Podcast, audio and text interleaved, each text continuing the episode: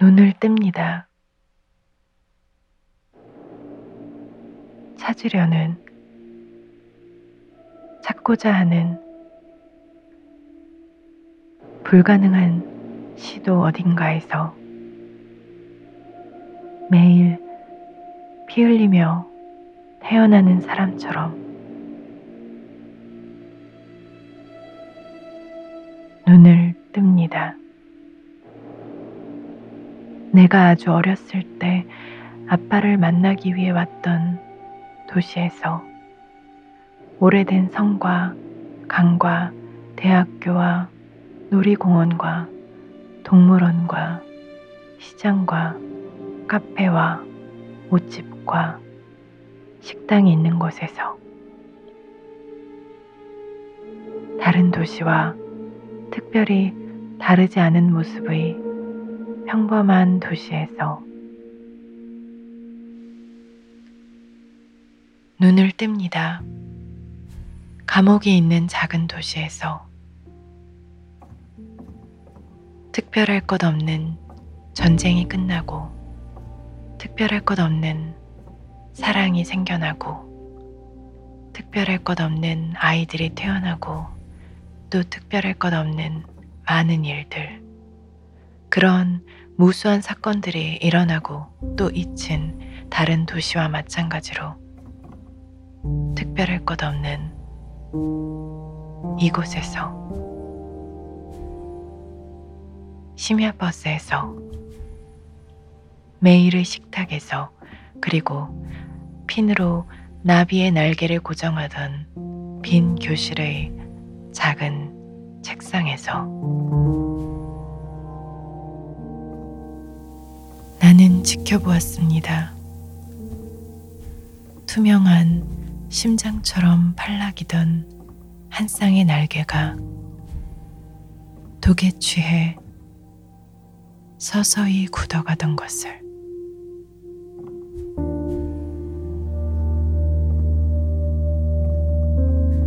두려움 많은 사람이 자전거를 타기 위해서는 먼저 하나의 운동장이 필요합니다. 그리고 무엇이 필요합니까? 누구에게도 넘어졌다 놀림받지 않을 수 있는 이른 아침 시간이 필요합니다. 사실 자전거는 없는 편이 제일 좋습니다. 하지만 자전거를 배우는 일, 오늘 해야 할 일은 자전거를 배우는 일이므로 나는 마지못해 자전거를 끌고 집을 나섭니다. 자전거를 배우기 위해서는 또 무엇이 필요합니까? 주저하지 않고 앞으로 나아가는 마음이 필요합니다.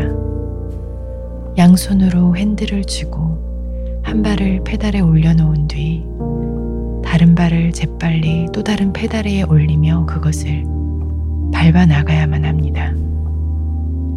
넘어지지 않기 위해서 페달을 밟는 일을 멈추어서는 안 됩니다. 한 무리의 남자아이들이 운동장으로 축구를 하러 쏟아져 나오던 그해 겨울. 당신은 딸인 내게 자전거 타는 법을 가르칩니다. 당신이 이제 막 교도소에서 출소한 그 겨울에 당신은 딸과 친해지기를 바랍니다. 딸은 사춘기를 앞두고 있고 아버지를 만난다는 것은 자전거 타는 일만큼이나 어색한 일인데 말입니다. 장갑을 껴야 할 만큼 손이 시린 계절입니다. 당신은 이런 계절을 오래 보냈고 또 지켜보았습니다. 당신에겐 무엇보다 시간이 있었습니다. 하나의 방이 전부였던 당신의 집 냉장고 위 세계 철학사와 무기의 그늘 도스토예프스키 전집을 읽을 시간이 당신에게는 있었습니다. 그 시기 선교를 나온 가톨릭 수사에게 당신은 물은 적이 있습니다. 어떻게 사제가 될 수 있습니까?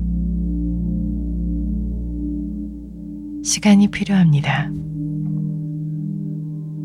종교가 없었지만 시간이 많았던 좁은 독방에서 당신은 종교를 이해하게 됩니다.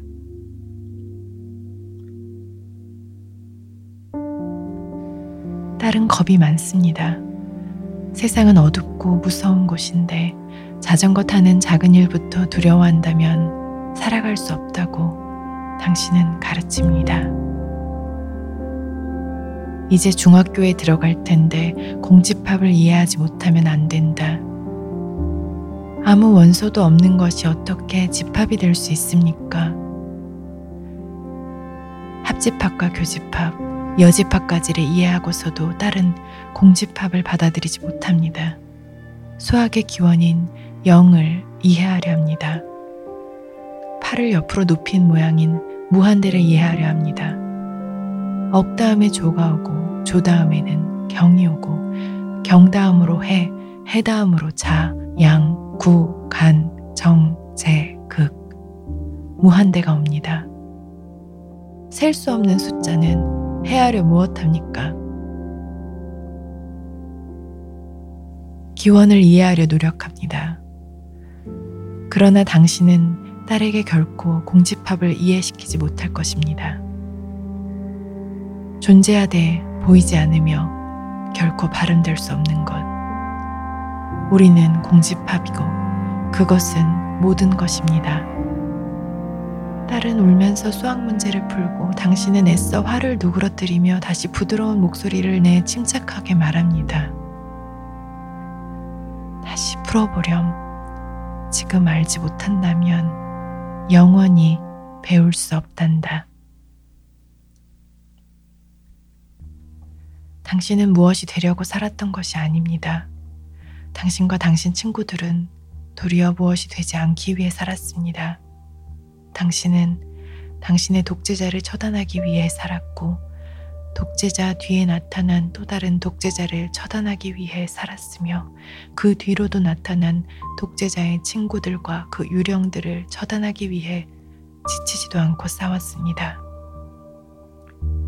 당신들은 독재자와 싸우지 않는다면 당신들 영혼이 독재자에게 점령당한다고 생각했습니다.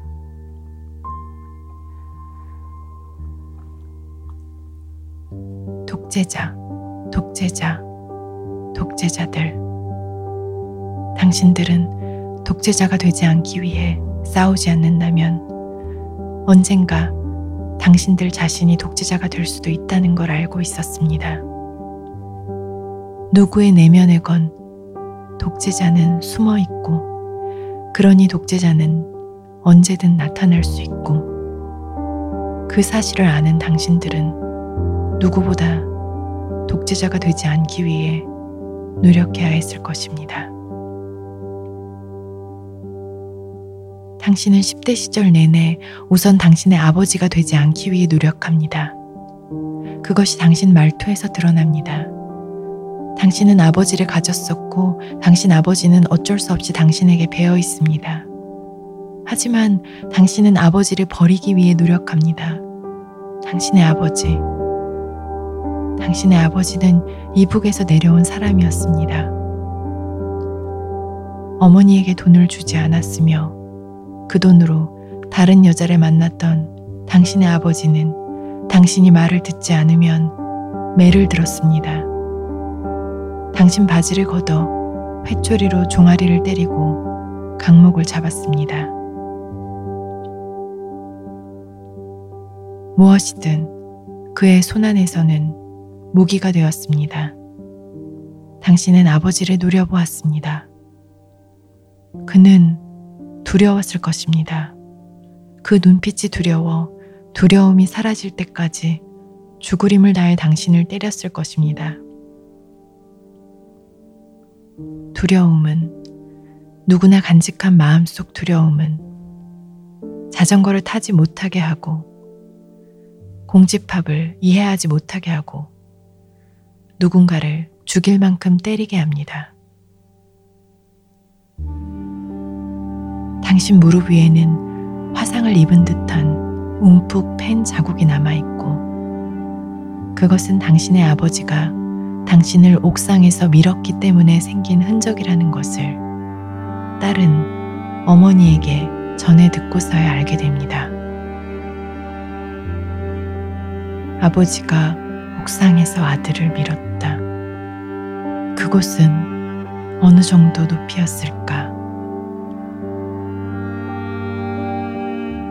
당신이 부재한 당신의 셋집 마당에는 작은 창고와 그 창고로 올라가는 계단, 계단 위에는 옥상이, 옥상에는 장독이 있고, 장독 뚜껑을 두드리거나 그 개수를 세는 일이 당신의 어린 딸이 했던 일입니다.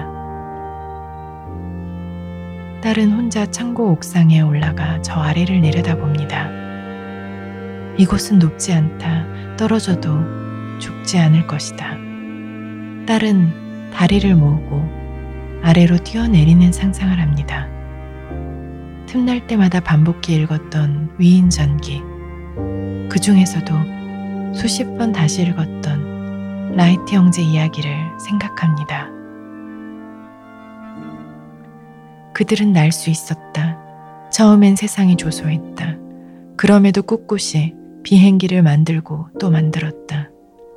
그렇게 무수한 실패 끝에 결국 하늘을 나는 꿈을 이루었다. 그러자 위대한 사람이 된다. 아버지는 어느 날 걷잡을 수 없는 두려움에 사로잡히고 아들을 높은 곳에서 떨어뜨린다. 아들에게, 그 아들에게 날개가 있었다면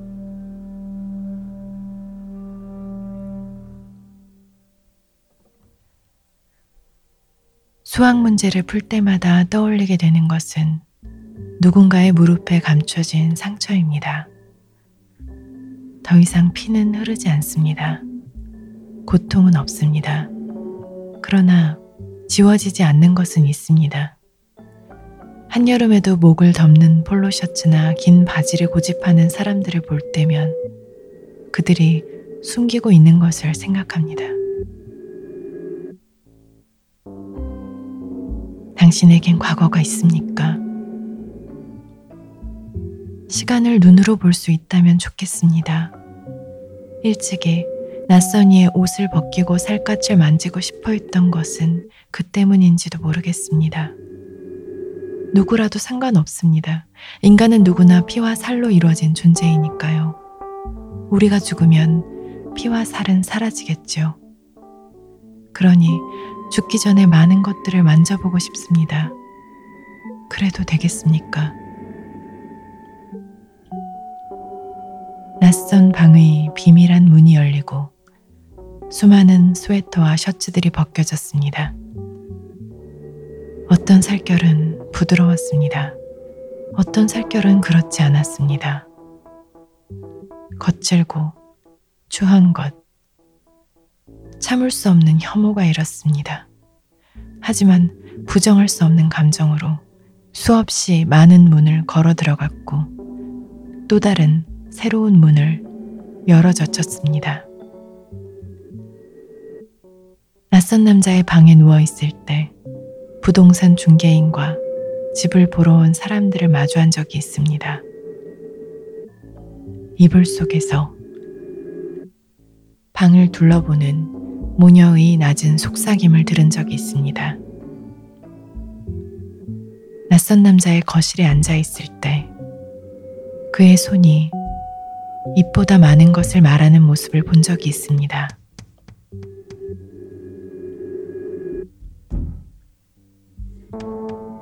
낯선 남자의 방문과 창문들을 보란 듯 모두 열고 그의 담배를 피워본 적이 있습니다. 낯선 남자가 고향에서 즐겨 먹었다던 낯선 음식을 맛보며 그의 고향에 관해 생각해 본 적이 있습니다. 바다에서 바다로 또 섬에서 섬으로 이주했다던 그 사람 내력이 그리 낯설지만은 않았습니다.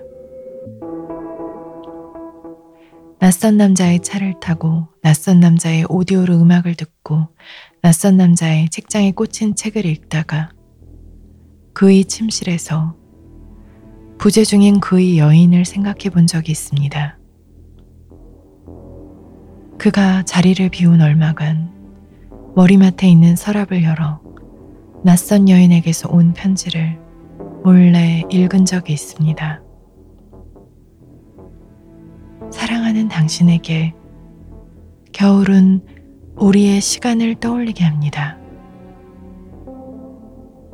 그것을 호주머니 속에 훔쳐온 적이 있습니다. 집으로 돌아와서는 소리내어 그것을 읽어본 적이 있습니다. 저는 멀리서도 언제나 당신을 생각합니다. 당신도 그렇겠지요.